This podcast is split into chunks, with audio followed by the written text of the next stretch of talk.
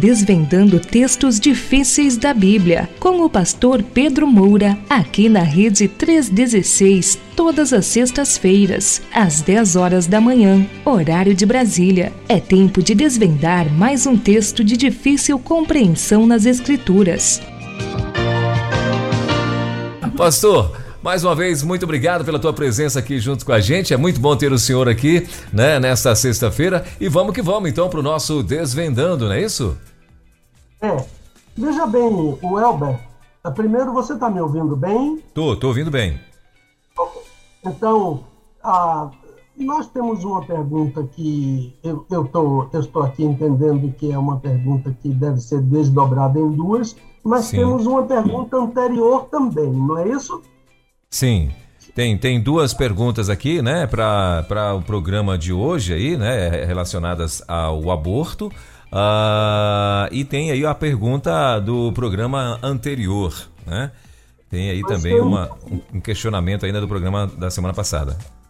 Acho que eu entendi. Então você quer começar pela pergunta anterior? Por favor. Então vamos lá. Pastor, poderia falar um pouco mais sobre o nome Lucifer? O senhor falou rapidamente na semana passada quando citou vários nomes de Satanás. A Bíblia afirma que Jesus é a resplandecente estrela da manhã. Então por que o nome Lúcifer, que é a estrela da manhã, foi dado também a Satanás na Bíblia? Essa é a pergunta aí. Eu lembro que falei rapidamente, de fato, a semana passada. Então, é verdade, Apocalipse 22, o Senhor Jesus diz aquele versículo lindo, não é? Alguém deve escrever uma música sobre esse versículo. Eu sou a raiz e a geração de Davi, a resplandecente estrela da manhã. O Senhor Jesus afirma que Ele é a estrela da manhã. Então, quem foi que criou essa confusão com o nome Lúcifer? Não sabe não, né? Foi o Jerônimo. Jerônimo de Estridão, né? Quando ele traduziu a Vulgata. Então, uma vez eu estava falando sobre a Vulgata e alguém reclamou dizendo que eu estava condenando a Vulgata, mas eu nunca condenei a Vulgata. A Vulgata é um texto antigo da Bíblia. Foi uma iniciativa maravilhosa de traduzir a Bíblia para o latim, porque Deus foi fazendo uma coisa assim que ninguém podia fazer, porque a Bíblia estava em hebraico, mas de repente a língua mais importante passou a ser o grego e Deus trabalhou na tradução da Septuaginta. Olha, eu velo pela minha palavra, mas depois a língua mais importante passou a ser o latim. O que é que Deus fez? Providenciou a tradução para o latim. Depois a língua mais importante passou a ser o inglês. Deus providenciou a tradução para o inglês, até que chegou o tempo em que ela foi traduzida para a nossa própria língua, a língua que nos fala o coração, que é o português. Mas quando? Então, eu nunca condenei a Vulgata, nada disso, não é verdade. Mas quando Jerônimo traduziu a Vulgata, ele, além de criar um nome que não está na lição original, o nome Lúcifer não está em nenhum original da Bíblia. Então, além dele criar um nome que não está na leitura original, na lição original, nos originais, ele foi inconsistente. Por quê? Porque inconsistência é um perigo na tradução. Então ele foi inconsistente porque em dois textos ele transliterou a palavra grega e no outro ele traduziu. Por que não traduziu nos três? Por que transliterou? Às vezes transliteração cria confusão. Nós temos até hoje uma pergunta assim: batismo é por imersão ou por aspersão? Por quê? Porque a palavra foi transliterada em vez de ser traduzida. Se ela fosse traduzida, a palavra seria mergulho. Então ninguém nunca ia perguntar: mergulho é por imersão ou por aspersão? Não é verdade? Então, as duas transliterações que ele foram do grego, da Septuaginta. Heosphoros O Jerônimo, em vez de traduzir, ele transliterou por Luxferos na Vulgata. Então, em vez da transliteração, se ele optasse por traduzir Heosphoros, a tradução seria Estrela da Manhã, que é Estrela da Alva, o planeta Vênus. Falamos isso a semana passada. Mas ele criou, porque ele transliterou para Luxferos em latim. E então, ele, quando ele traduziu Luxferos, aí a transliteração se tornou Lúcifer. Mas esse nome não está na Bíblia em nenhum lugar, só na Vulgata. E na semana passada nós listamos vários nomes de Satanás, todos eles são nomes bíblicos. Mas eu aludi ao nome Lúcifer porque existe a tradução da Vulgata, a palavra que significa o que produz luz, que não tem nada a ver com Satanás. A Bíblia diz que Satanás e os demônios são príncipes das trevas. Eles produzem trevas. Eles são trevas. Efésios capítulo 6. Então, os textos que Jerônimo traduziu e transliterou. Em Isaías 14, que foi texto da semana passada, ele diz: como caíste, ó estrela da manhã? Isso refere-se ao rei de Babilônia, não a Satanás. Então, colocar Lúcifer nesse texto não tem nada a ver com a leitura original.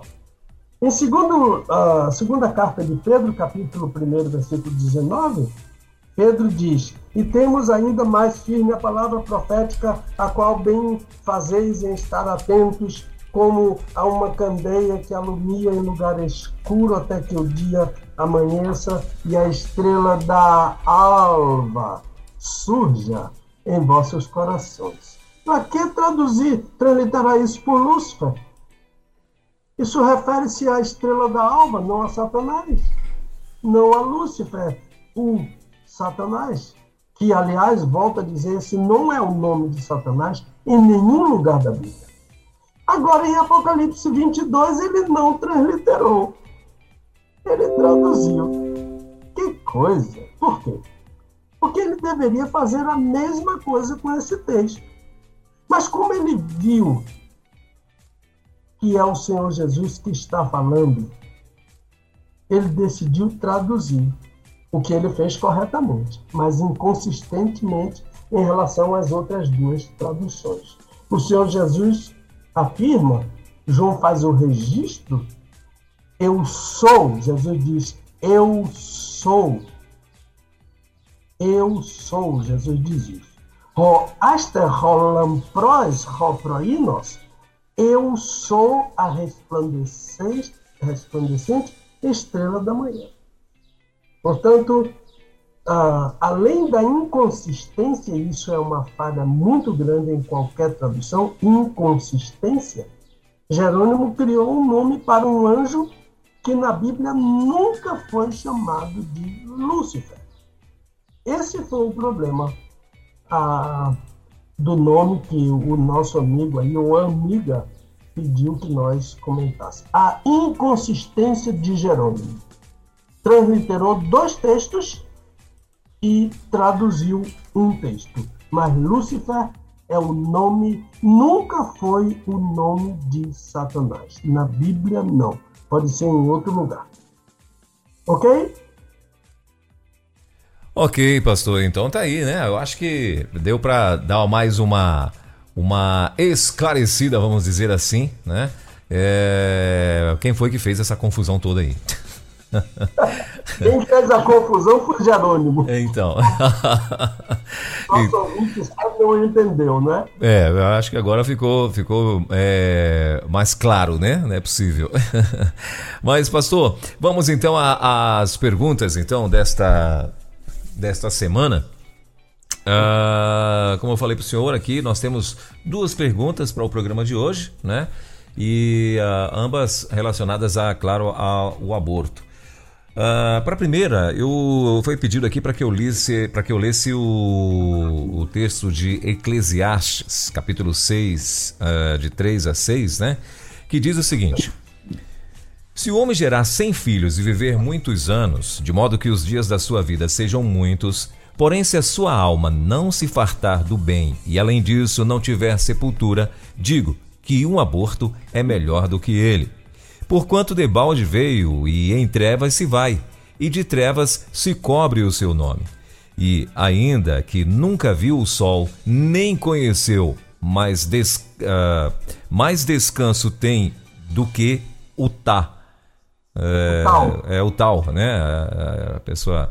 E embora vivesse 2 vezes 1000 anos, mas não gozasse bem, não vão todos para um mesmo lugar?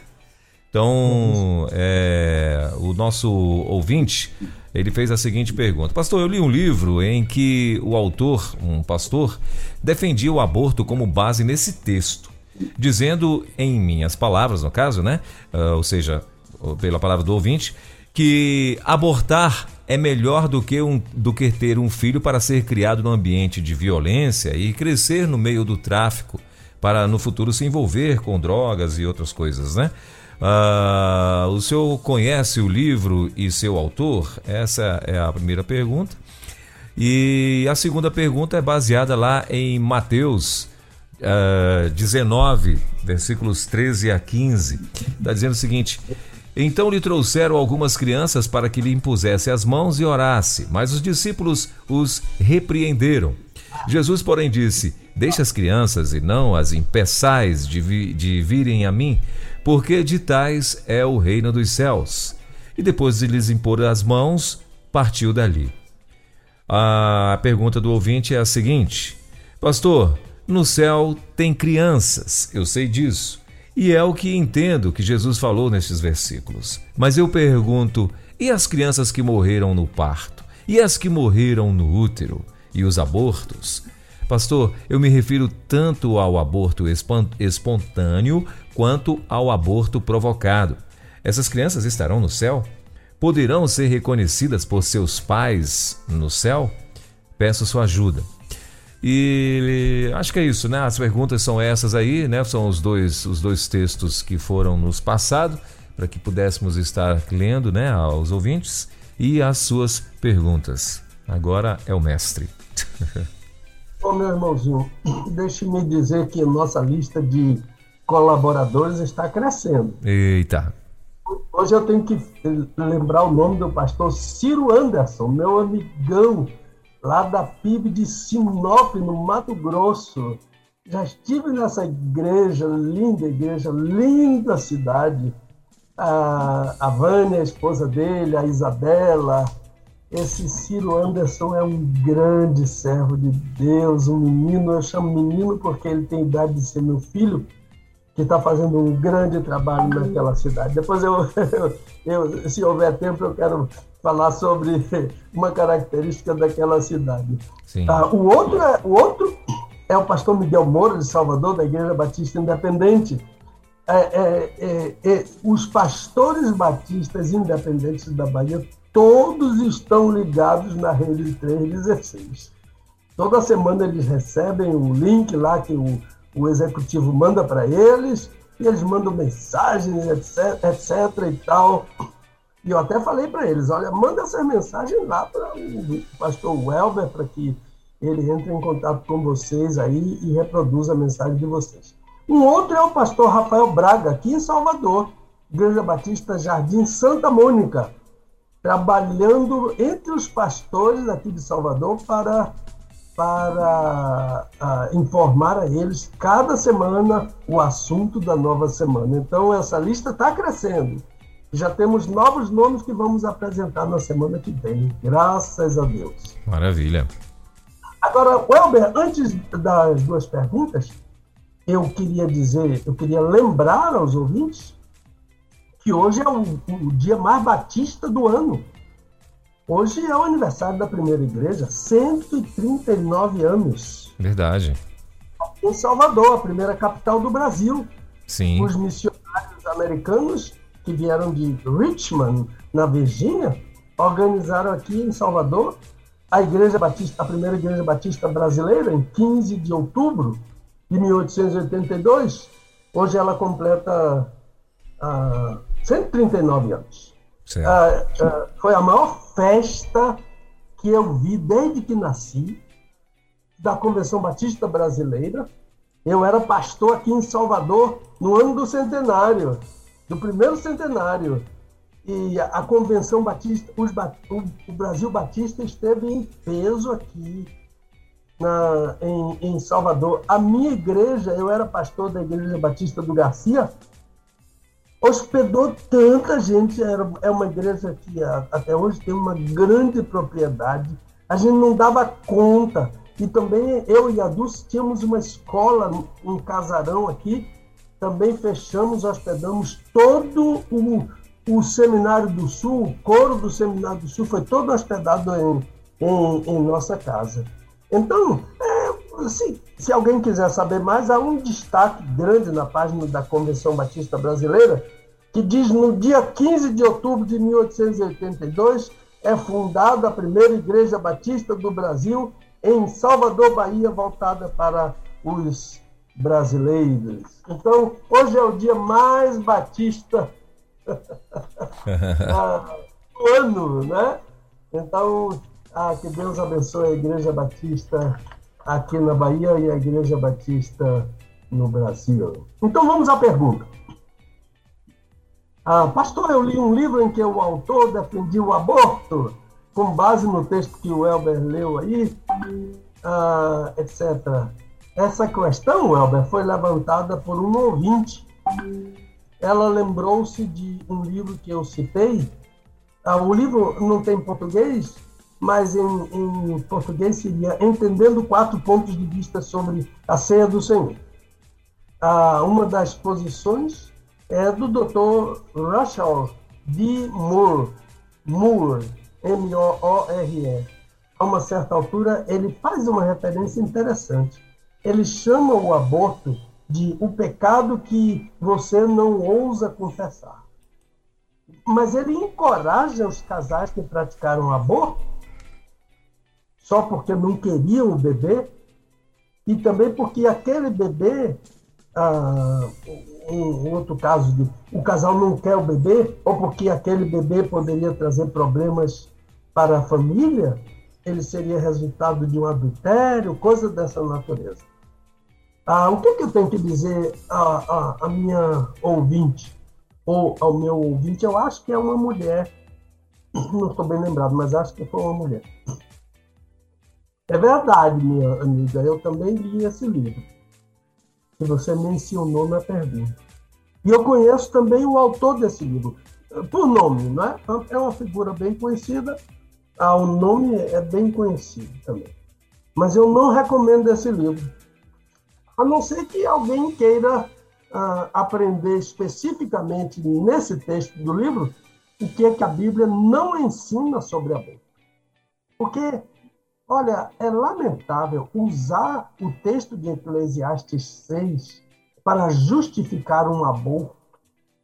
E no caso do livro, o assunto é aborto provocado, não aborto espontâneo. Eu diria que isso é não ter temor de Deus. Uma pessoa que defende um aborto provocado,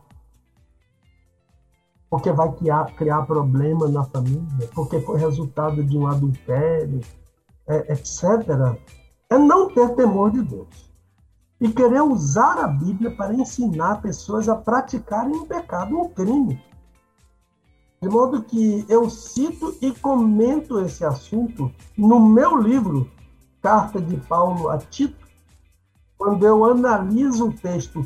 Tu, porém, Paulo falando para Tito, um jovem pastor, tu, porém, fala o que convém à sã doutrina. Olha, no meu livro eu cito o que o autor daquele livro sobre o aborto diz. Ele diz assim: eu sou a favor do aborto. Olha o que ele diz. A Bíblia também é. Isso é falso. Eu vou ler para você e ler Eclesiastes, o texto que você leu. E então ele comenta: o Brasil deveria se unir pelo direito da mulher de optar pelo aborto. Nossos governantes deveriam se empenhar para isso e não se curvar diante da pressão de segmentos religiosos. Que mentira, não é? É a Bíblia quem condena o aborto, não é a igreja. A maioria delas, isto é, as mães, a maioria é pobre, cujos filhos crescem em um ambiente cercado de violência e miséria. Que esperança existe para essas crianças que, cedo ou tarde, sempre acabam aliciadas pelo crime? E ele continua, vamos ser frios e racionais. De fato, para defender um crime tem que ser frio, tem que ser uma pessoa fria. Olha o que ele diz. É preferível a criança não vir ao mundo ou vê-la nos lixões catando comida para sobreviver. Eu creio na Bíblia, ele diz. Nesses casos, eu acredito que o aborto é melhor do que nascer. E a mulher precisa ter o direito de escolher. Olha, se isso não é uma coisa maligna, Welber, eu não sei mais o que é que significa a palavra, a expressão coisa maligna. Usar a Bíblia para justificar um crime, e todo crime é condenado pela Bíblia. O autor daquele livro leu o texto de Eclesiastes e não entendeu nada, ou não quis entender, absolutamente nada. Nem é preciso ser exegeta nesse texto aqui, não. Conhecer a lição original, nada disso. O próprio texto e o contexto ao redor dele explica tudo. Mas o autor tirou do seu contexto para dizer o que ele gosta, o que ele defende. E eu já falei isso sobre as duas preposições gregas, ek e eis, ex e eis. Ek é tirar de dentro. Quando o intérprete cava dentro do texto para tirar do texto a lição. E eis é quando o pregador, em vez de cavar de dentro do texto, joga para dentro do texto aquilo que está na cabeça dele, não na cabeça do autor inspirado. Então, a palavra exegese é cavar para tirar de dentro do texto. E a palavra exegese é colocar para dentro do texto o que o texto não quis dizer, o que o texto não diz. Então, esse autor daquele livro mencionado fez uma terrível exegese. Isto é, colocou para dentro do texto, o que o autor inspirado não disse. Ah, meu amigo, meu ouvinte, a Organização Mundial de Saúde, que defende o aborto, informou que somente em 2019 foram mortos por aborto,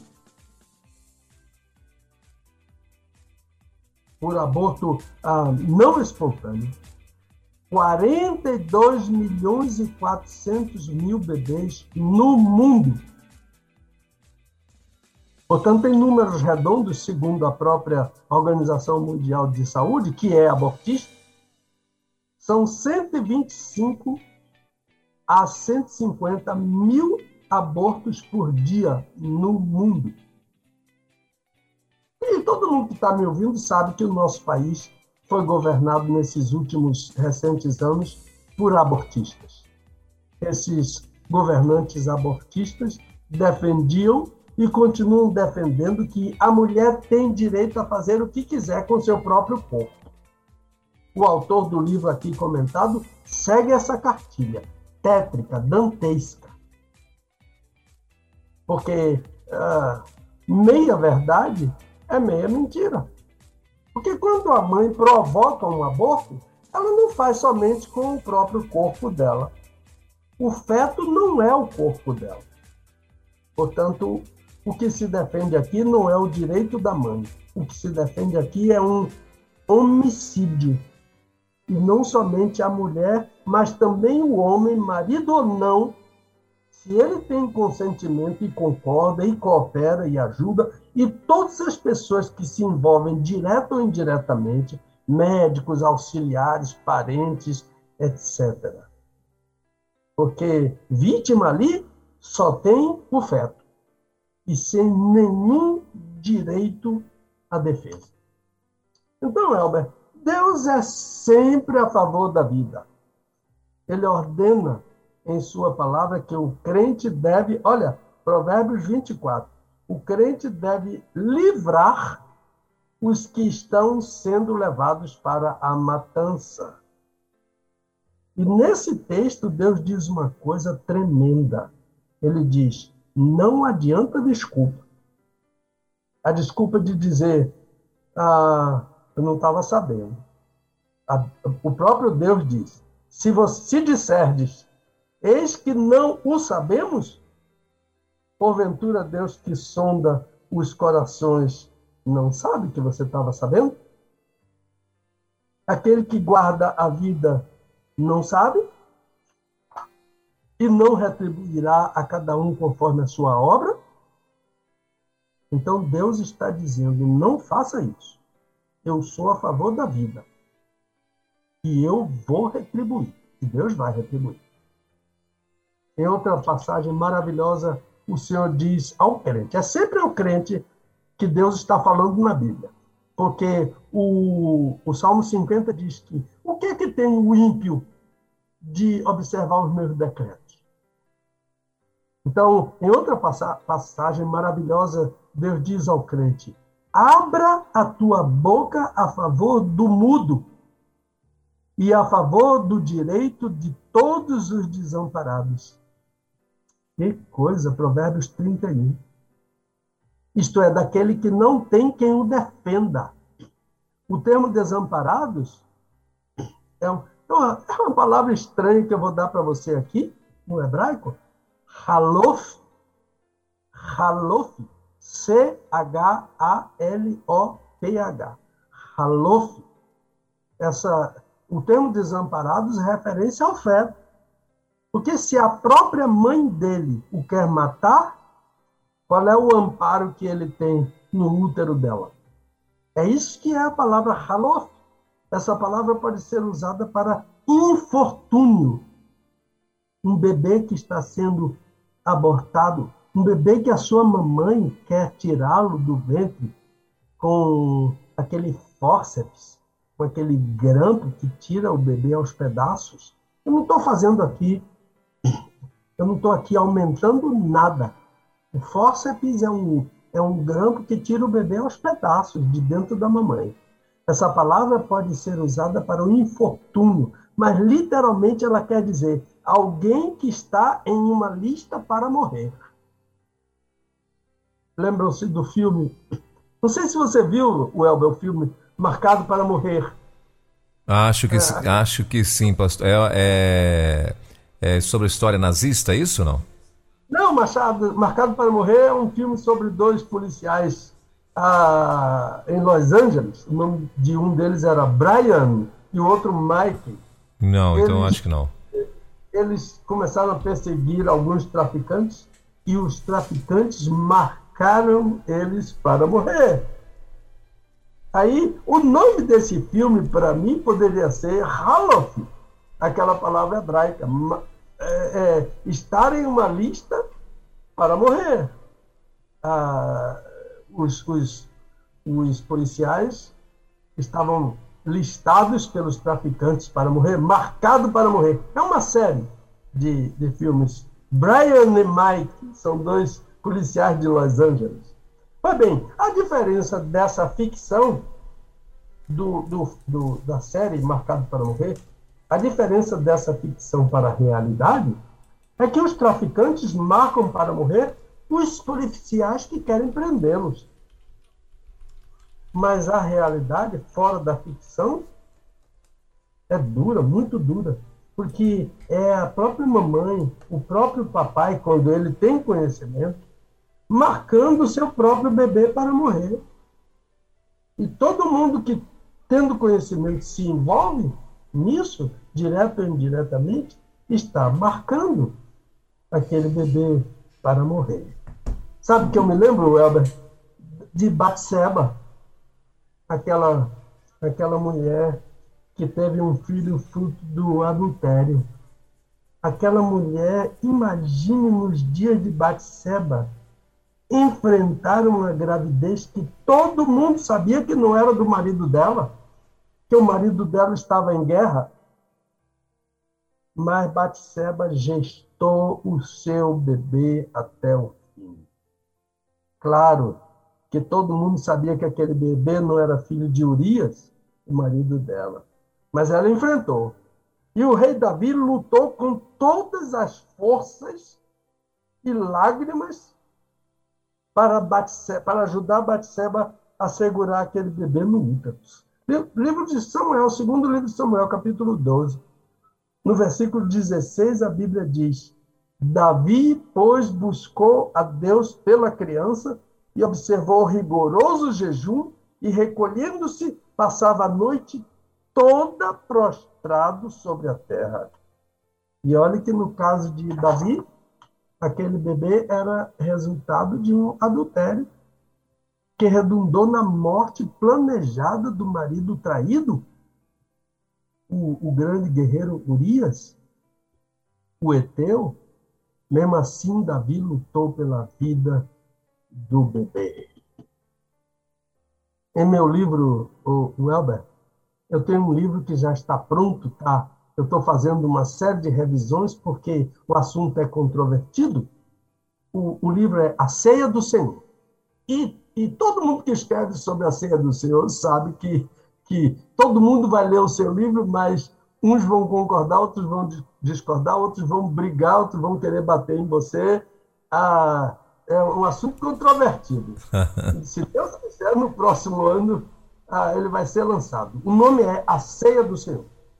Eu conto a história que o autor daquele livro, o Dr. Moore, que eu citei, aqueles 4 pontos de vista sobre a ceia do Senhor, ele conta a história de uma mulher que estava na igreja num dia de ceia do Senhor.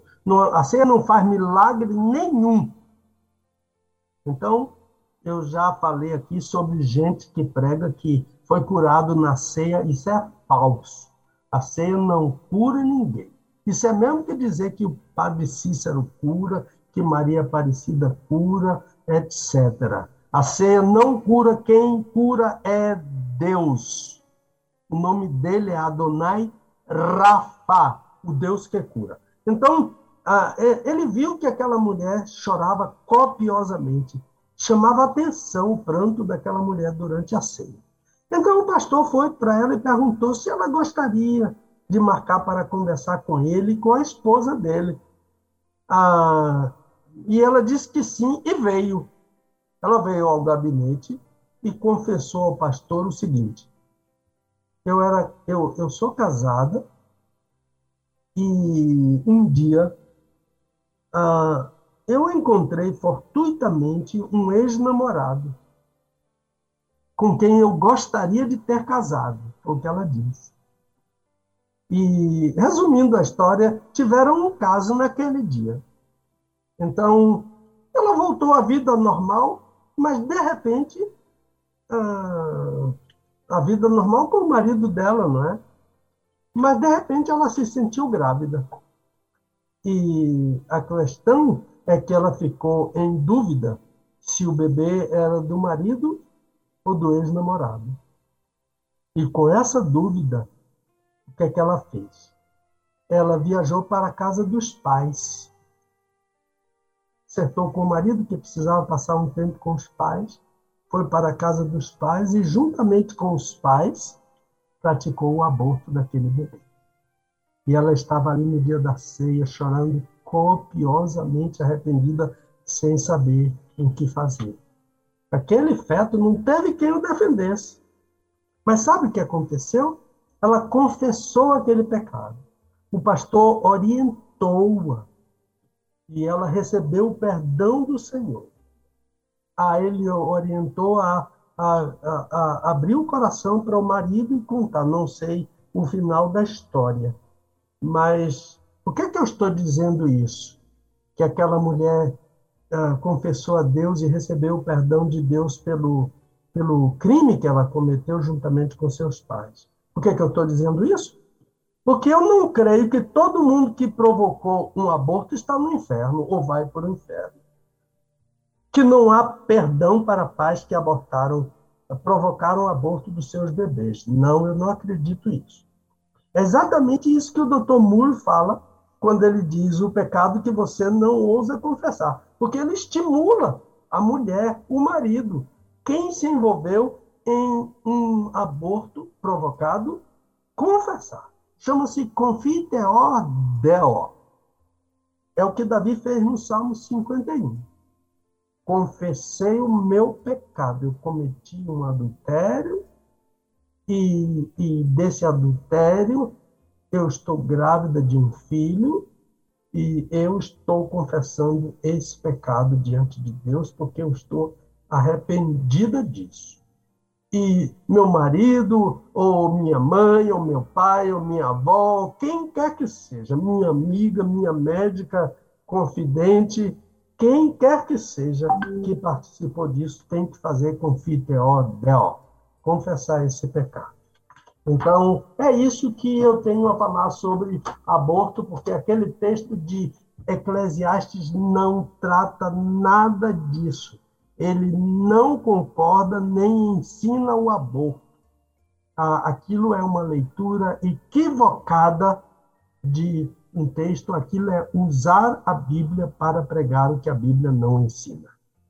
Agora o segundo texto, Mateus 19, 13 a 15, que os pais trouxeram crianças para que Jesus impusesse as mãos e orasse. Os discípulos enxotaram, show daqui, saiam daqui, Jesus não tem nada a ver com vocês. Mas Jesus entendeu que eles não sabiam nada sobre o que Jesus pensava sobre crianças. Deixai as crianças. Não impeçais, ninguém pode impedir uma criança de vir a mim. Porque de tais é o reino dos céus. E depois lhes impôs as mãos e partiu dali. Olha, a nossa amiga diz que pastor, no céu tem crianças, eu sei disso, e é o que eu entendo que Jesus falou nesses textos, nesses versículos. Mas eu pergunto, e as crianças que morreram no parto? E as que morreram no útero, natimorto? Estou falando aqui. E os abortos? Eu me refiro, diz ela, a aborto espontâneo e a aborto provocado. Essas crianças poderão ser reconhecidas por seus pais no céu? Eu peço a sua ajuda. Minha irmã, esse texto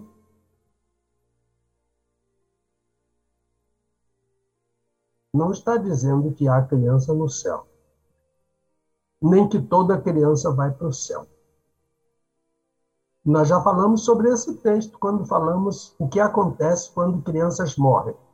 E eu quero dizer aqui, Welber, que já existe uma pasta dentro do link da Rede 316, você sabe disso, em que o ouvinte pode ver todos os programas do Desvendando a Versículos Difíceis da Bíblia com o pastor Pedro Moura. Esse é o nome do quadro.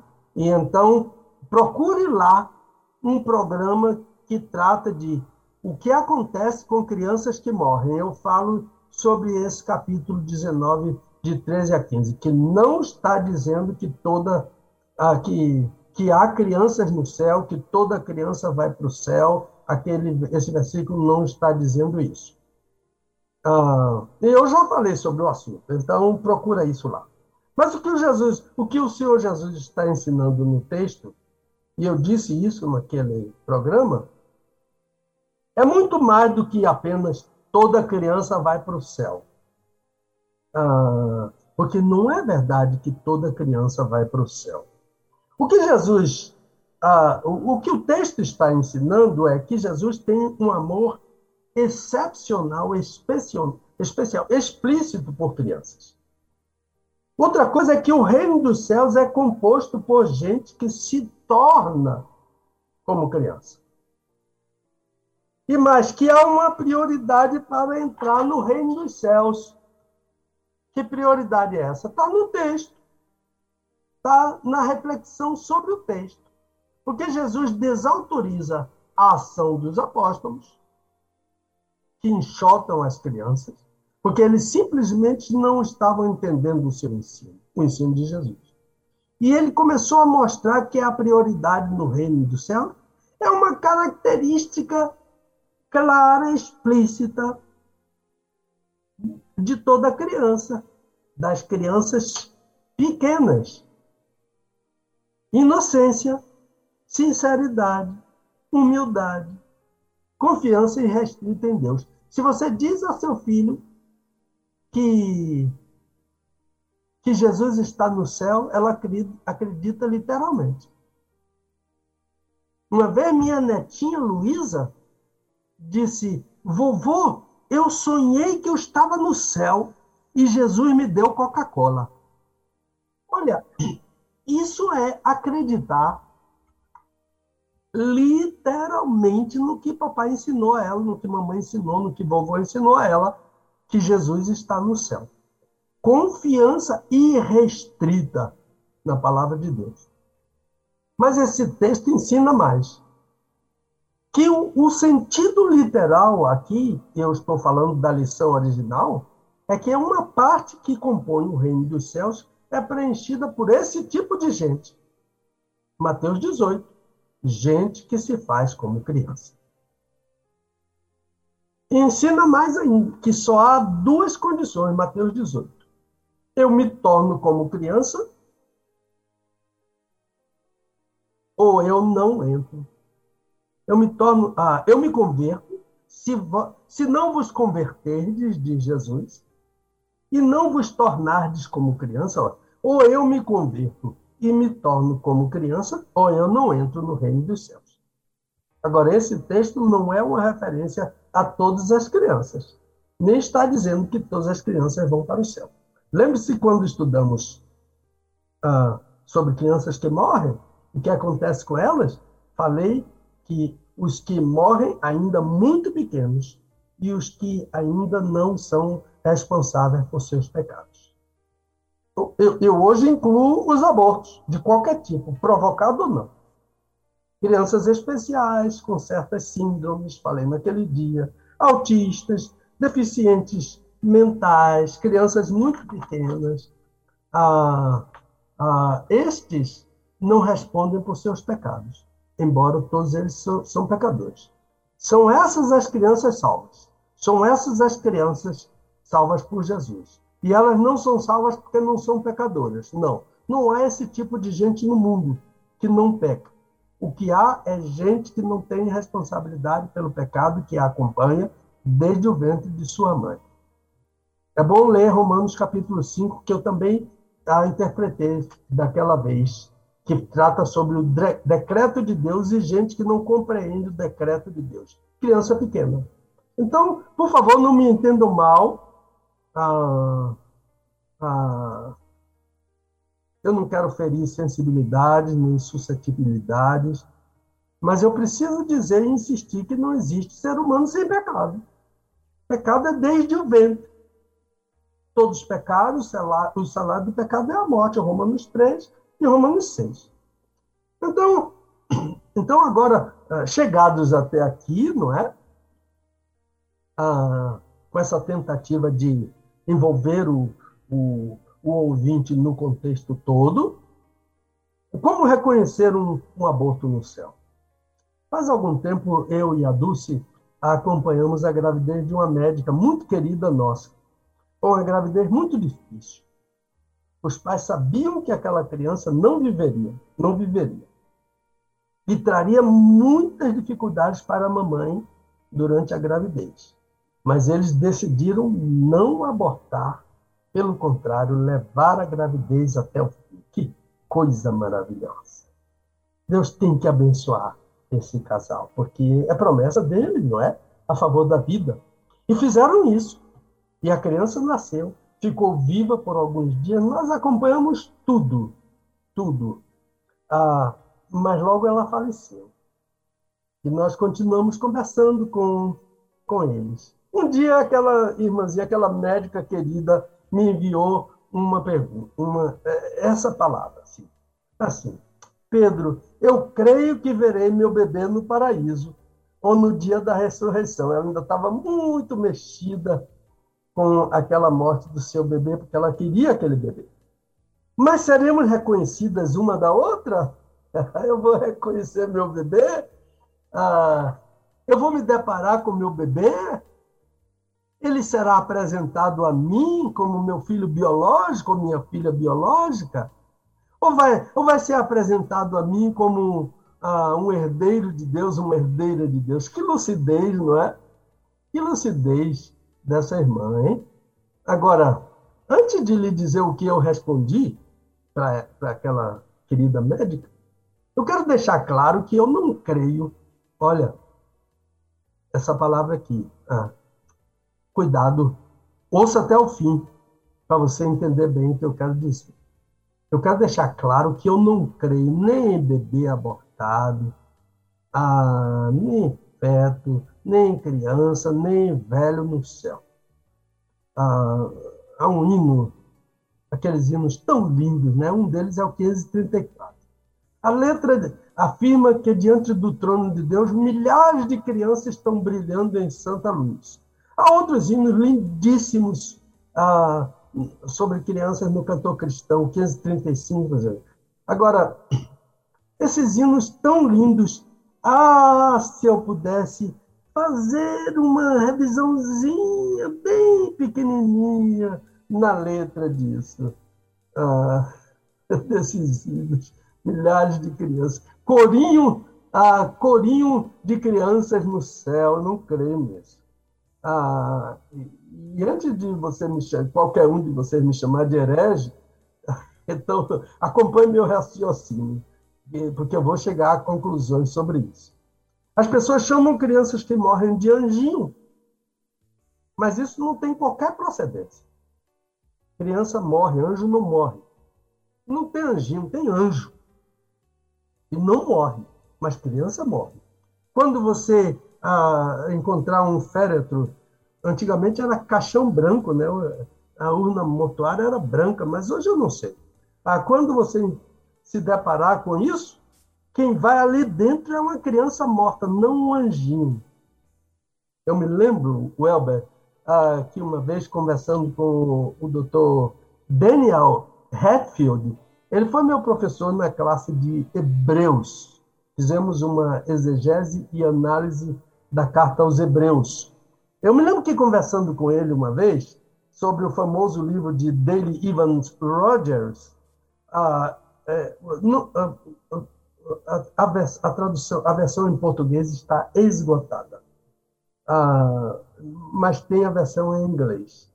E o título do livro é Meu Anjinho Desconhecido. Eu gosto daquele livro, eu tenho recomendado, eu tenho usado para pais que perderam seus filhos, para mães que estão chorando porque sepultaram seu bebê, etc. Recentemente, eu e a Dulce mandamos uma cópia desse livro, porque não tem a versão em português. Mandamos uma cópia para o casal pastor Ederson e a irmã Érica, que perderam o bebê Saulo, de 3 anos. Recentemente, eu tratei aqui disso, e nós fizemos algumas mensagens para ele, e mandamos esse livro, e ele já acusou o recebimento. Mas a autora do Meu Anjinho Desconhecido entende que seu bebê que morreu foi um anjo, que viveu dentro de sua casa, um anjo, que Deus enviou para trazê-lo de volta ao Senhor. Eles eram crentes, estavam fora. Lembra-se daquele cowboy? Roy Rogers. É ele que é o pai desse bebê. E a Dale Evans é a esposa dele. E até, de certa forma, a gente pode entender que Deus pode usar um expediente desse para trazer um crente de volta à relação com ele. Mas eles basearam o livro em Hebreus 13:2 Alguns, sem o saberem, hospedaram anjos. Aqui é anjo mesmo. Aliás, anjo na Bíblia é anjo mesmo. Cuidado. Quando diz que o anjo é o pastor da igreja, já vem uma questão aí. Porque outro dia eu falei que anjo na Bíblia é anjo mesmo. E alguém fez referência ao anjo da igreja. Pastor não é anjo. Eu, pelo menos, não sou.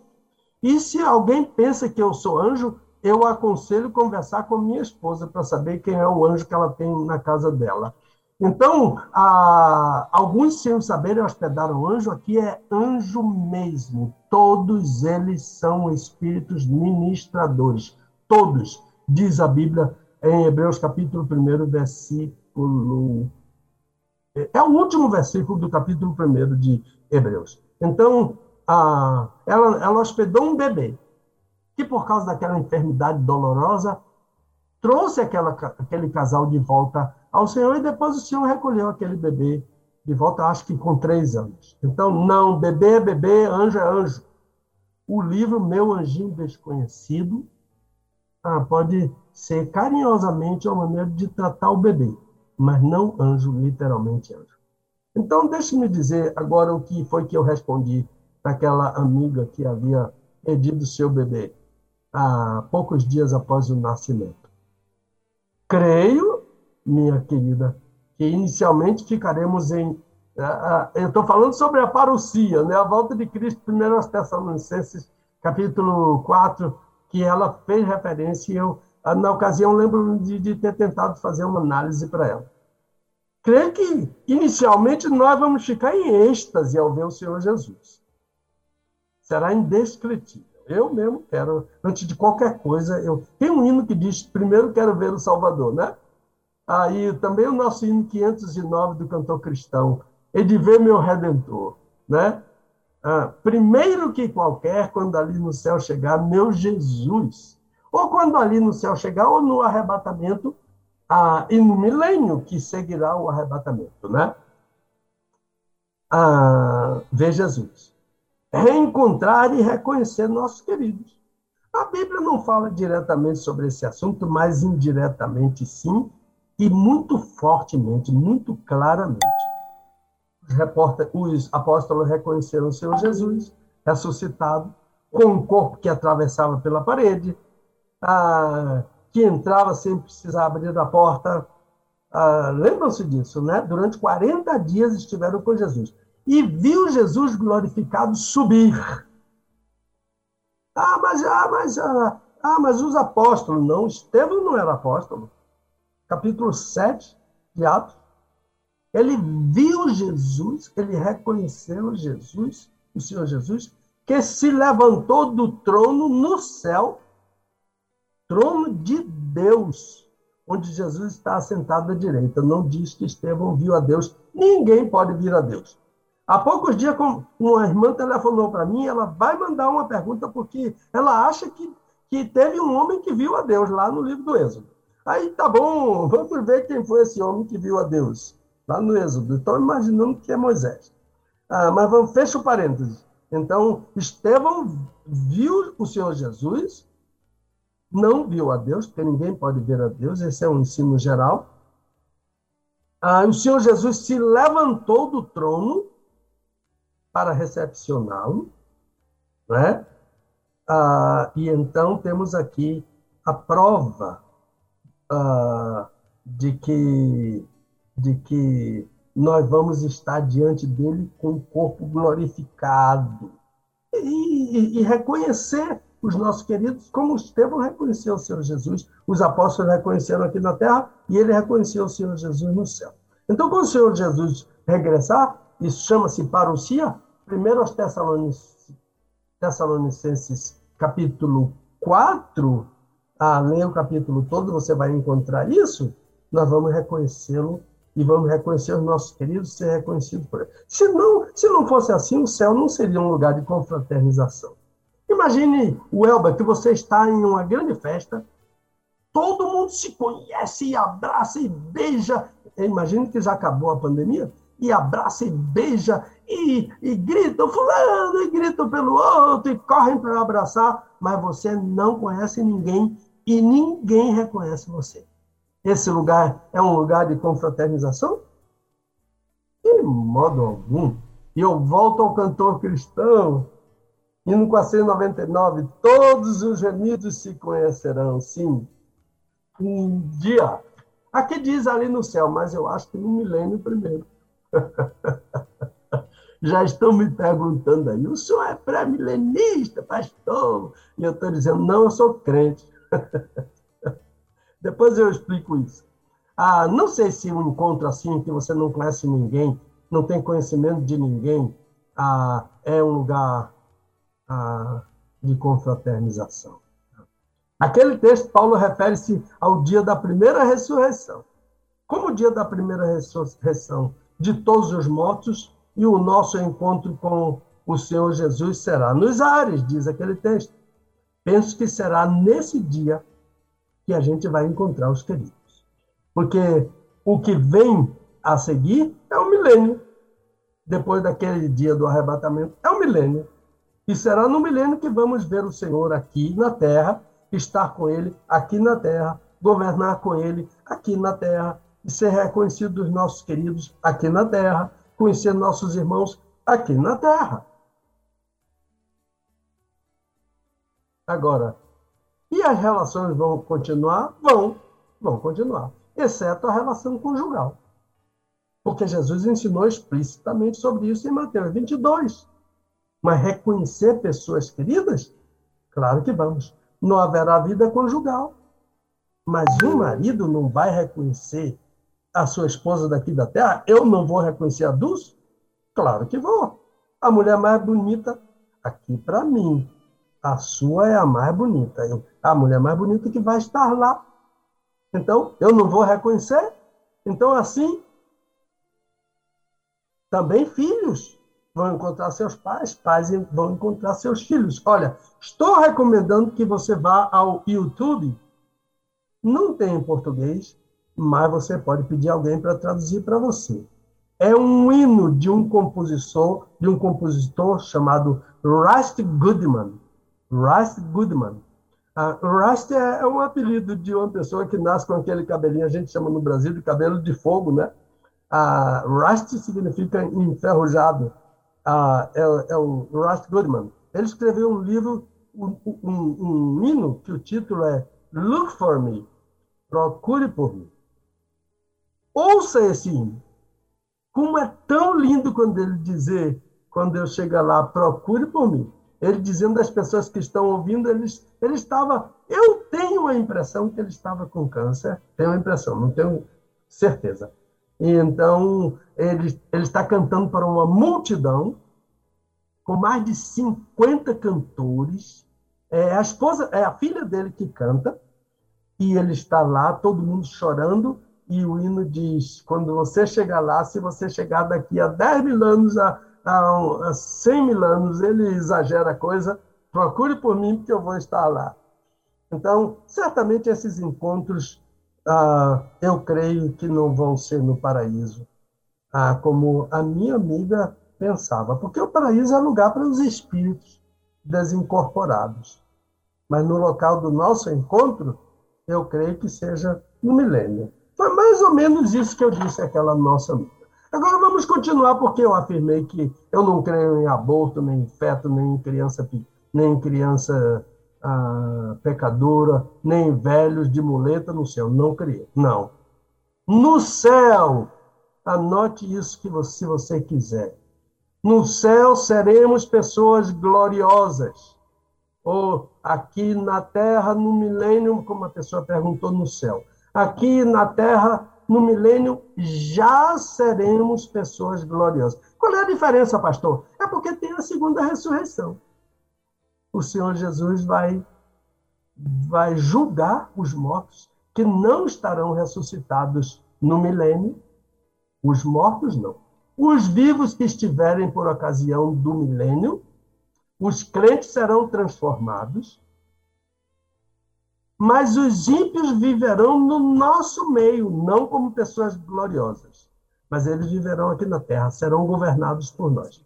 Então, eu aconselho a... No céu seremos pessoas gloriosas. Isso sou eu que estou falando sobre governar, baseado naquela mensagem a quem vai governar as 10 cidades. Vamos correr, porque já são 11 e 13. Eu estou recomendando novamente a leitura do livro O Peso da Glória, de C. S. Lewis. C. S. O brasileiro, o baiano diz C, não diz S. C. C. O baiano diz lê, não diz L. Lê, E, W, I, S. Vou soletrar como os demais. C, S, e agora o nome. L, E, W, I, S. C, S, Luz. Pois bem, Luz conta que um crente que foi arrebatado ao paraíso. O paraíso é o Tritós. Paulo chama de Tritós. É o terceiro céu. Não é? Então, a gente fica sabendo que há pelo menos 3 céus, e o paraíso é o terceiro céu, que Paulo esteve lá, segundo aos Coríntios 12. Ele conta... Ele fala sobre um homem. E o homem desse testemunho do Dr. Luz viu no paraíso uma mulher que ele conhecera na terra. Segundo ele, uma crente muito velhinha, bem enrugada, que morreu. Mas a mulher que apareceu para ele, e ele reconheceu aquela velhinha, na visão dele, no paraíso, aquela mulher apareceu em tal esplendor que ele não pôde acreditar. Diz C.S. Lewis, no livro O Peso da Glória. Tem em português. Então... Ele nunca imaginou que aquela velhinha enrugada pudesse ter uma beleza tão estonteante, tão esplendorosa. Então, eu me baseio nesses testemunhos, no que ensina a palavra de Deus sobre a volta de Cristo, sobre conhecer e reconhecer, de pessoas que foram arrebatadas para o paraíso. Começa com Paulo e agora esse testemunho que Luz deu daquele crente. Então, na parousia, isto é, na volta de Cristo, aqui para o milênio, seremos transformados, receberemos corpos gloriosos. As mulheres serão belas como Eva, antes do pecado. Aquela velhinha tornou-se gloriosa. Eu sei que você pode estar perguntando, mas ele viu aquela mulher no paraíso. E os crentes que estiverem vivos na vinda do Senhor, sem passar pelo paraíso? A Escritura diz claramente, primeiro aos Tessalonicenses 4, a Escritura diz que os vivos serão transformados. Receberemos um corpo transformado, glorificado. Seremos pessoas gloriosas. Paulo diz isso, seremos transformados, os vivos por ocasião da parousia de Cristo, do Senhor Jesus. Mas vamos seguir. William Booth, 1800, século XIX, início da segunda metade do século XIX, pastor metodista, fundador, ele e a esposa Catherine Booth, B-O-O-T-H, fundaram na Inglaterra o Exército da Salvação. Ele conta haver sido arrebatado, o doutor Booth. Ele conta isso. Ele é um crente em Cristo, não é? Ele conta que foi arrebatado até o paraíso. E ele disse que ele viu pessoas tão gloriosas no paraíso que ele teve vontade de se prostrar diante delas. Tão gloriosas que eram. Outro testemunho, hein? De um crente. Outro testemunho agora do Dr. H. A. Baker. H. A. Baker. B-A-K-E-R. Ele e sua esposa foram missionários. Eu acho que o nome dela era Anna Baker. Eu acho. Ele e a esposa foram missionários em um orfanato na China. Ele é o autor de um famoso livro, em português seria Visões Além do Véu, Eu nunca li este livro. Não existem exemplares dele à venda. Se alguém encontrar em algum sebo, por favor, tire uma cópia e mande para mim. Mas eu li um abstract, ABSCTRACT,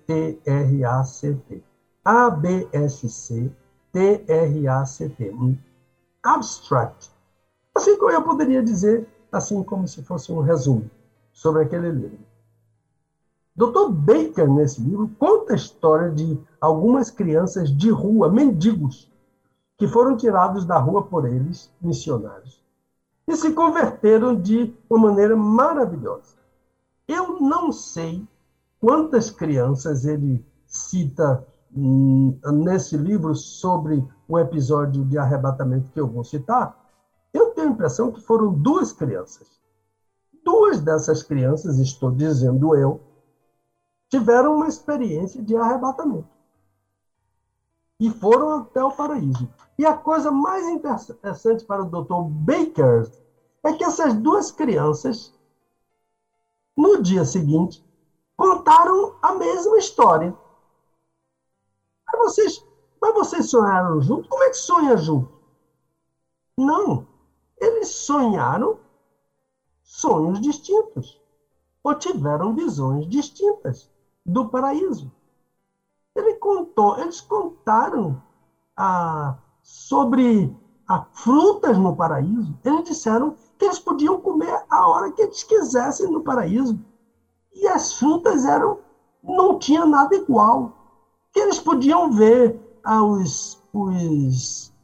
os animais no paraíso, coisa de criança mesmo, né? Que foram mostrados para eles no paraíso. E eles contaram que viram pessoas que eles... eu não me lembro, eu ouvi um abstract do livro. Então, foram pessoas que eles ficaram deslumbrados, animais ficaram deslumbrados. A uma certa altura diz que podia pegar em qualquer animal, que o animal não tinha medo, etc. Então, coisas de lá que as crianças viram e sonharam ao mesmo tempo por estarem. E quando contaram, a Dr. Baker e a esposa oraram com ele e entenderam que eles tiveram uma visão do paraíso. Pois bem, essa gente gloriosa, os mortos que estão no paraíso, com seus corpos gloriosos, olha aqui o que eu vou dizer, descerão com o Senhor Jesus e se unirão aos crentes que ainda estiverem vivos, que também receberão corpos gloriosos aqui na terra. Quem são essas pessoas gloriosas? São esses crentes em Jesus, transformados, que reinarão com ele aqui na terra durante o milênio. Apocalipse 20. Que governarão as cidades, Lucas 19. E viverão com o Senhor no milênio aqui na terra. Quem vai governar, quem não vai governar, mas quem é crente reinará gloriosamente como pessoa gloriosa aqui na terra. Então, ouça, todos os crentes no milênio serão gloriosos. Então, eu volto à tese inicial. Nem aborto, nem criança, nem velho.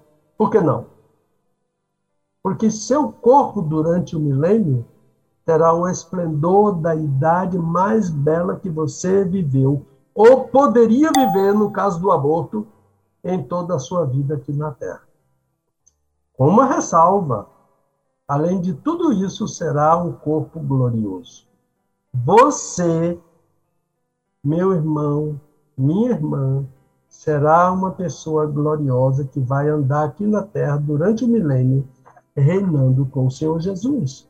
Os ímpios que não morreram até esse tempo verão o esplendor dos salvos aqui na terra, no milênio, serão governados por essa gente gloriosa. Lembre-se da parábola das 10 minas, Lucas 19. Pode ir lá no site da Rede 316 e ouvir novamente no link do Desvendando Textos Difíceis da Bíblia com o pastor Pedro Moura. É o nome do livro. Então, continuando, você pode perguntar, mas você não falou do aborto. Mas você não falou do feto. Quando eu disse,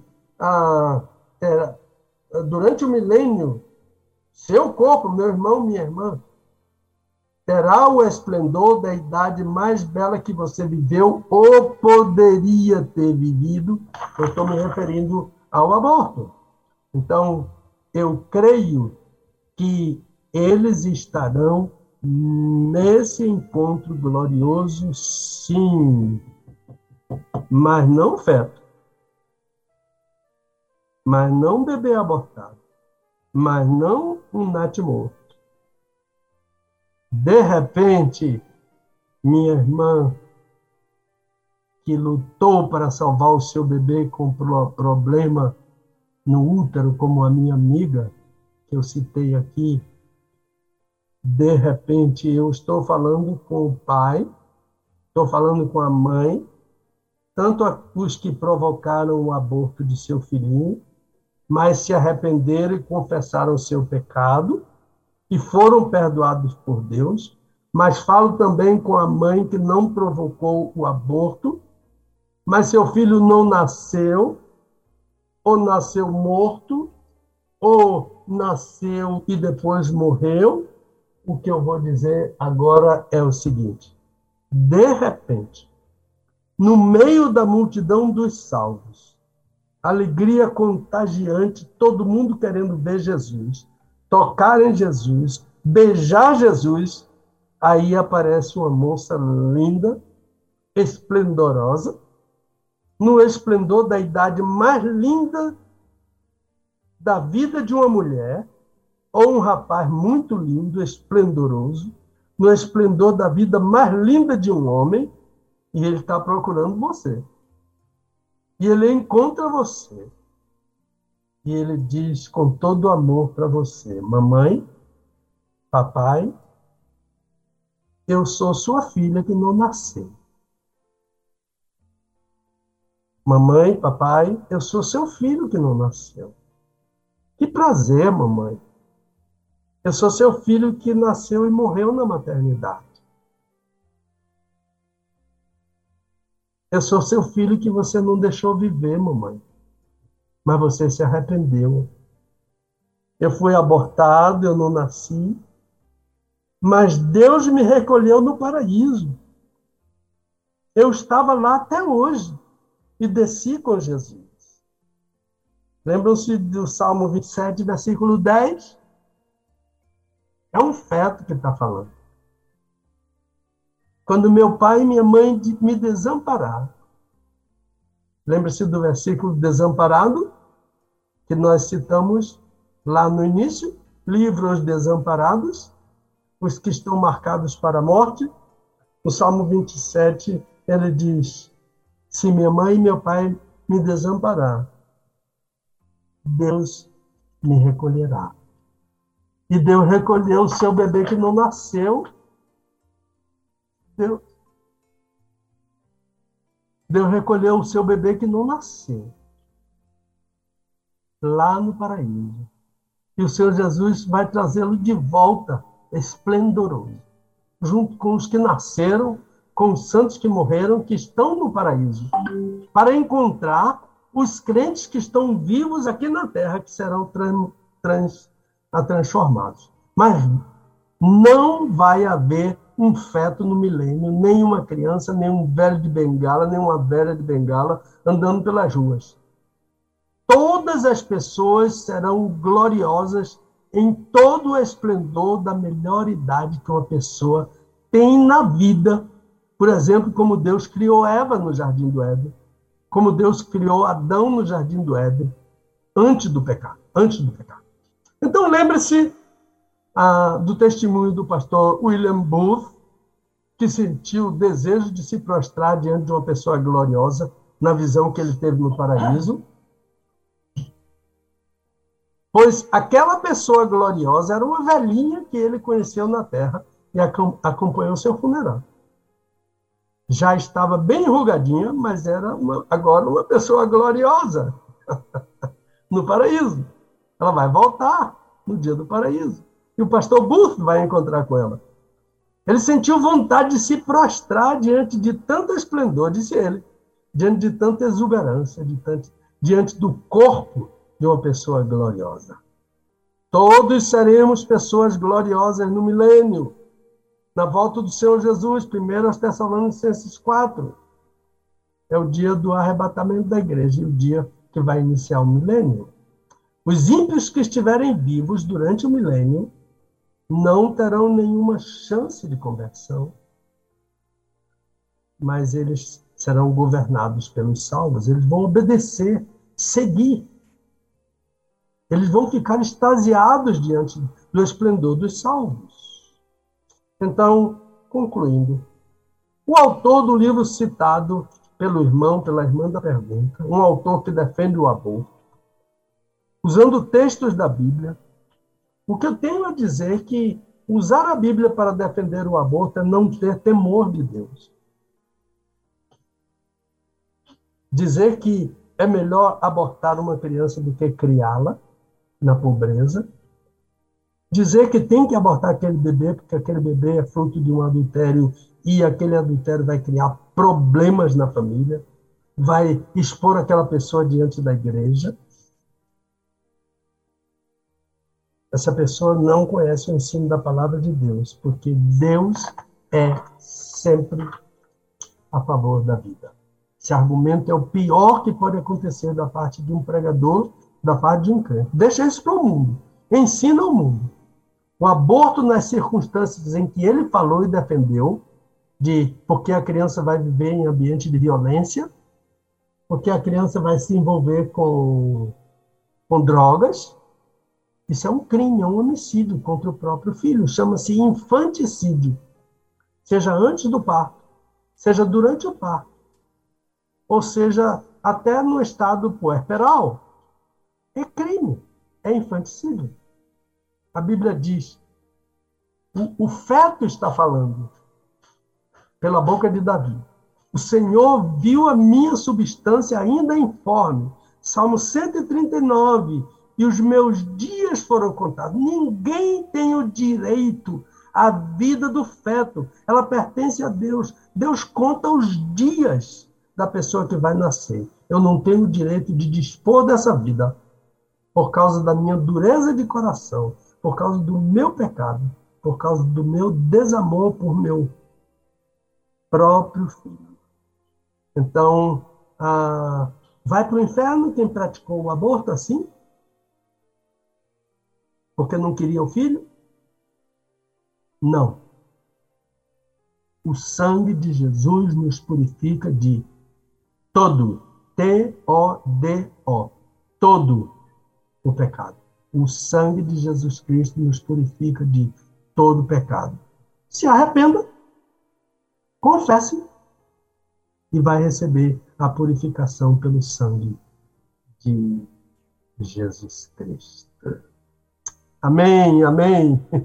Terminamos com 3 minutinhos, mas a gente começou às 11h15, não foi isso, Helber?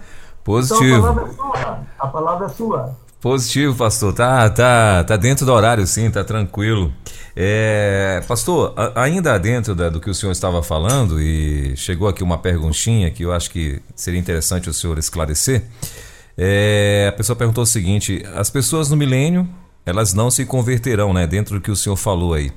Mas elas morrerão? Essas pessoas que estão sendo governadas, elas irão morrer durante o milênio? Não existe esse ensino na Bíblia. Eu tenho a impressão que, assim como os crentes que estão vivos serão transformados gloriosamente, aqueles que estão... os incrédulos também serão transformados abominavelmente. Lembre-se de Daniel, capítulo 12, que todos ressuscitarão naquele dia, uns para gozo, alegria eterna, e um para desprezo eterno. Será uma transformação para desprezo eterno. Eu acho que eles terão um corpo em que vão viver no céu depois da ressurreição dos mortos, que não são crentes, que é chamada no Apocalipse de segunda ressurreição. Acho que é mais ou menos por aí. Não, eu creio que nem os crentes que foram, que estavam vivos, porque eles serão transformados, e nem os mortos, e nem os ímpios que estiverem vivos, porque serão também transformados para vergonha e nojo eterno. É o que diz o livro de Daniel. Por isso que a Bíblia diz no Apocalipse: bem-aventurado e santo o que participa da primeira ressurreição. Eles serão sacerdotes e reinarão com o Senhor Jesus. Isso é no milênio. Acho que é mais ou menos por aí. Certo. Então tá aí, tá certo, tá respondido então aí a perguntinha, né? Havia aí essa dúvida desse povo também. Maravilha. Pastor, o senhor teria mais alguma coisa a acrescentar sobre o nosso tema de hoje? Talvez são as considerações finais? Não, se o senhor tem mais algo mais a acrescentar sobre o tema, né? E depois o senhor vem com as considerações finais. Porque assim, o que está acontecendo? Nós temos aqui a participação de vários ouvintes, né? Então assim, alguns, claro, agradecendo demais pela sua disponibilidade, né? De estar aqui com a gente e tal. E só que a gente também não pode estar abrindo para perguntas, porque aí não vem, as perguntas não são todas... dentro do tema, né? E então assim, no final a gente vai estar orientando aí o povo a estar enviando para o seu e-mail, quem tem mais perguntas, quem gostaria de saber mais alguma coisa. E também o tema da semana que vem também vai ser maravilhoso, né? Vai ser bacana demais. E então assim, aí se o senhor tiver mais alguma coisa que o senhor lembrar aí, que de repente faltou, o senhor acrescentar, tá todo mundo com tempo. Eu mesmo não vou almoçar agora, então eu tô tranquilo. Então, a ideia de traziam crianças para que impusesse as mãos, e a irmã disse: eu sei que vai ter criança no céu, já foi explicado.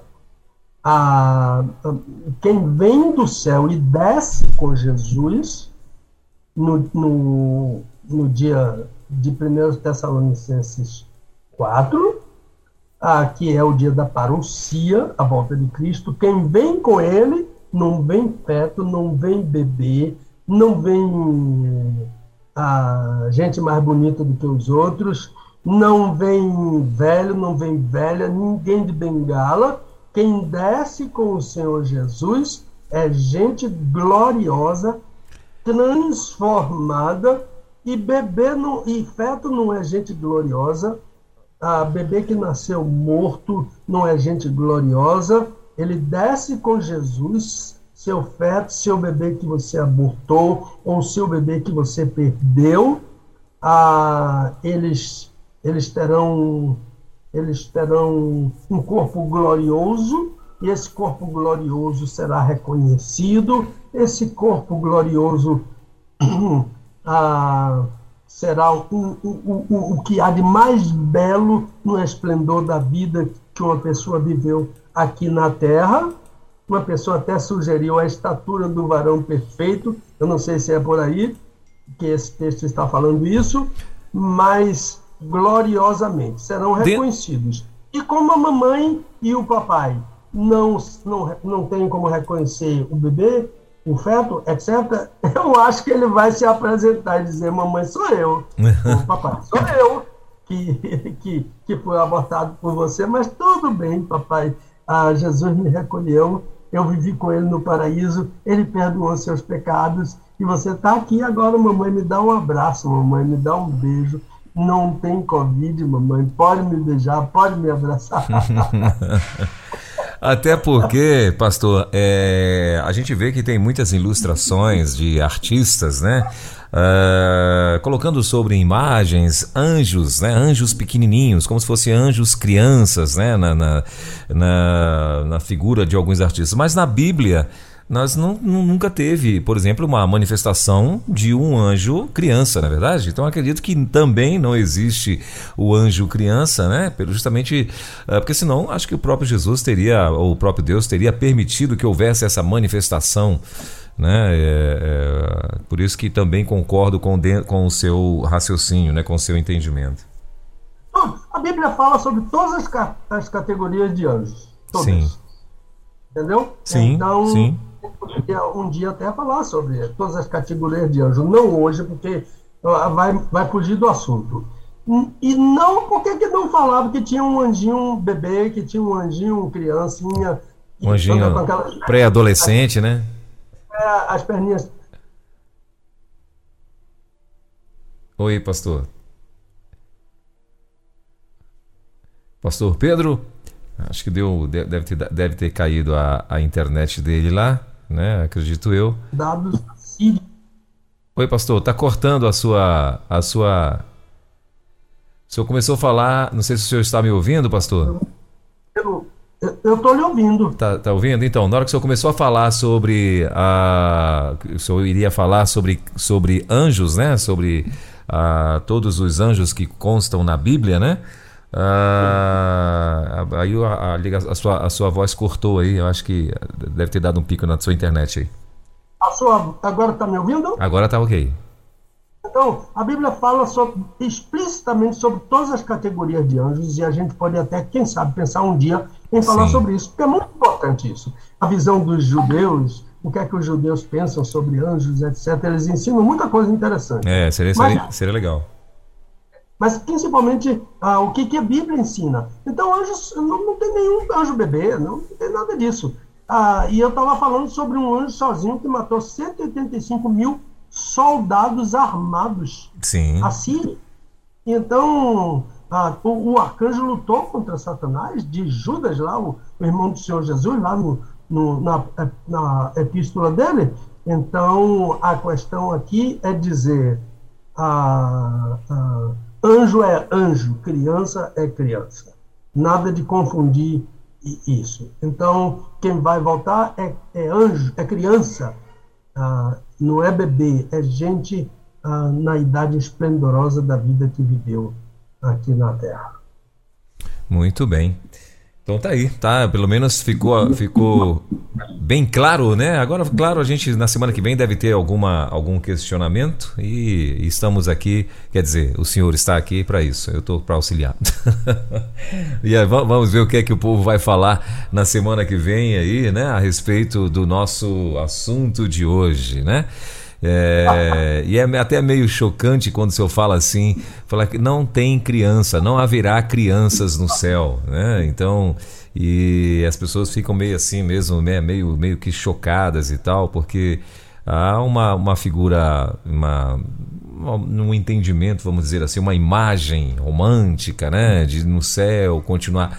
permanecer as famílias. Aliás, tem algumas aspas aí, né? Religiões, seitas e tal, que acreditam exatamente nisso, né? Que o céu vai ser ou melhor, que não haverá, não é o céu na realidade, né? O novo céu e a nova terra é o que eles dizem, né? Que iria ser uma continuidade da família e tal. E pelo entendimento que eles passam, é que se a criança foi levada para os céus como criança, ela vai estar lá no céu como criança, exatamente da forma, né, que ela foi, que ela morreu e tal.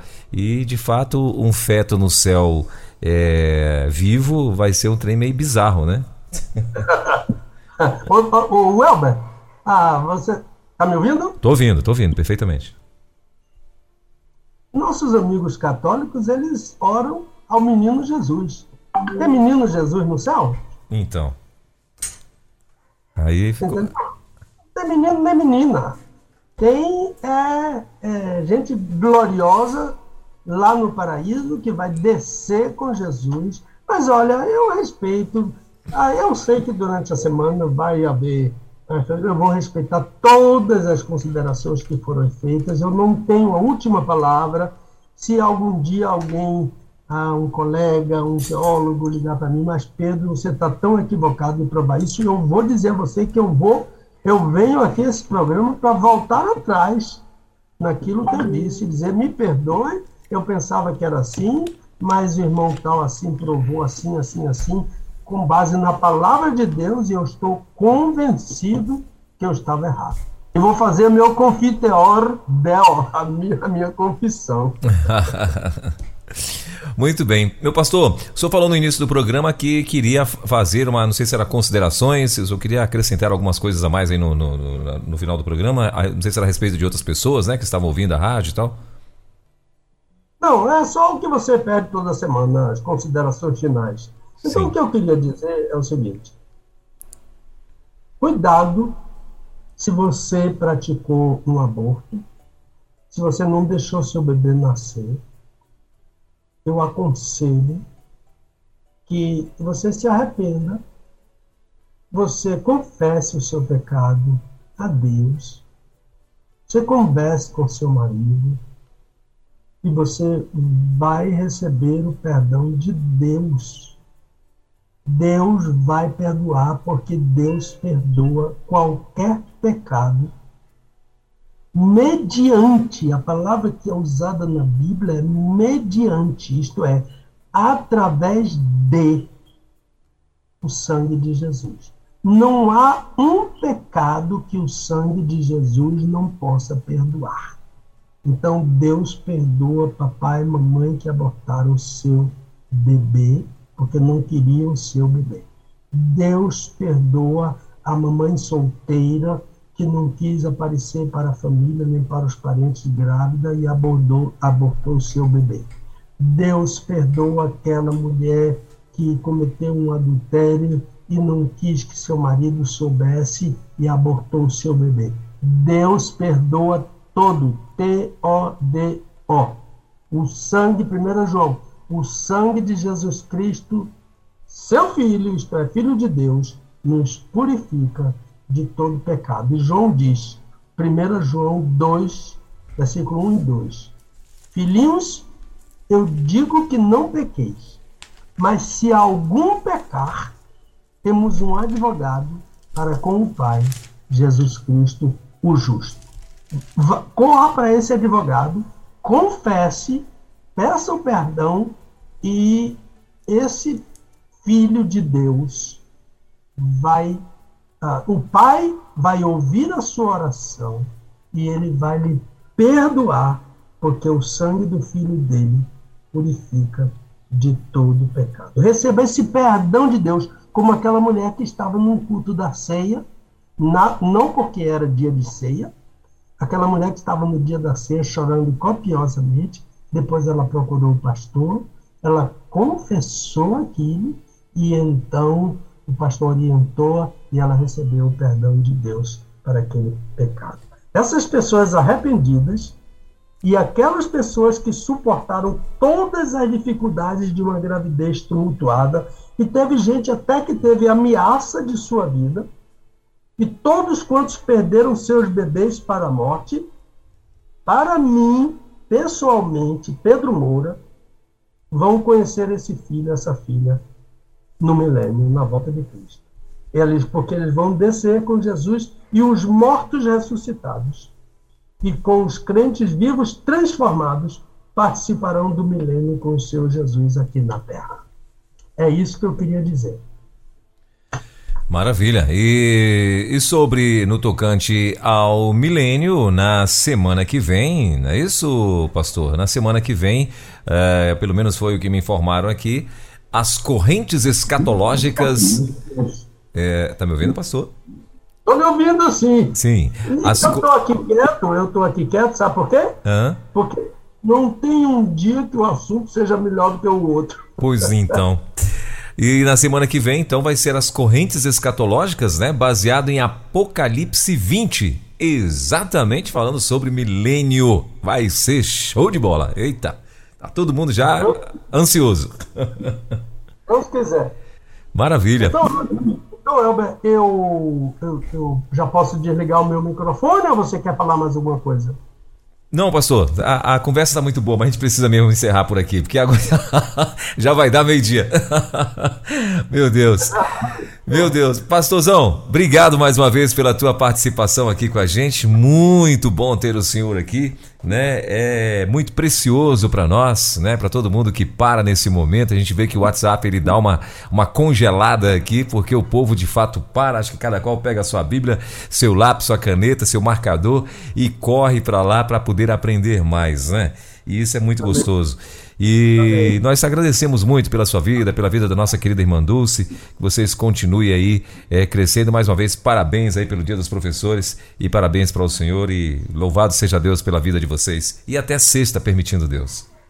Amém. Olha, e lembrando mais uma vez, hoje é o dia mais batista do Brasil. Verdade. 139 anos da primeira Igreja Batista Brasileira na rua JJ Seabra, que chamava-se Baixo dos Sapateiros. Olha aí. Isso, hein? Abraço. Valeu. Meu pastor, obrigado. Deus abençoe. Bom fim de semana. Pra você também, querido. Até sexta. Até sexta, valeu. Muito bem, então tá aí, olha, por aqui então encerramos o nosso Desvendando Versículos Difíceis da Bíblia com o pastor Pedro Moura. Sexta-feira que vem tem mais aqui na rede, com certeza, e a gente vai estar aí mais uma vez com mais um bate-papo e sexta-feira promete, hein? Como ele falou, toda sexta tem sido bênção demais aqui os assuntos e na sexta-feira que vem vai ser legal demais. Então, baseado lá em Apocalipse 20, Milênio, ele vai estar falando aí então sobre as correntes escatológicas, é o que a gente vai estar tratando aqui e baseado em Apocalipse 20. E é isso, sexta-feira então que vem, encontro marcado com você, anota na tua agenda, espalha aí para todo o teu povo porque vai ser bênção demais.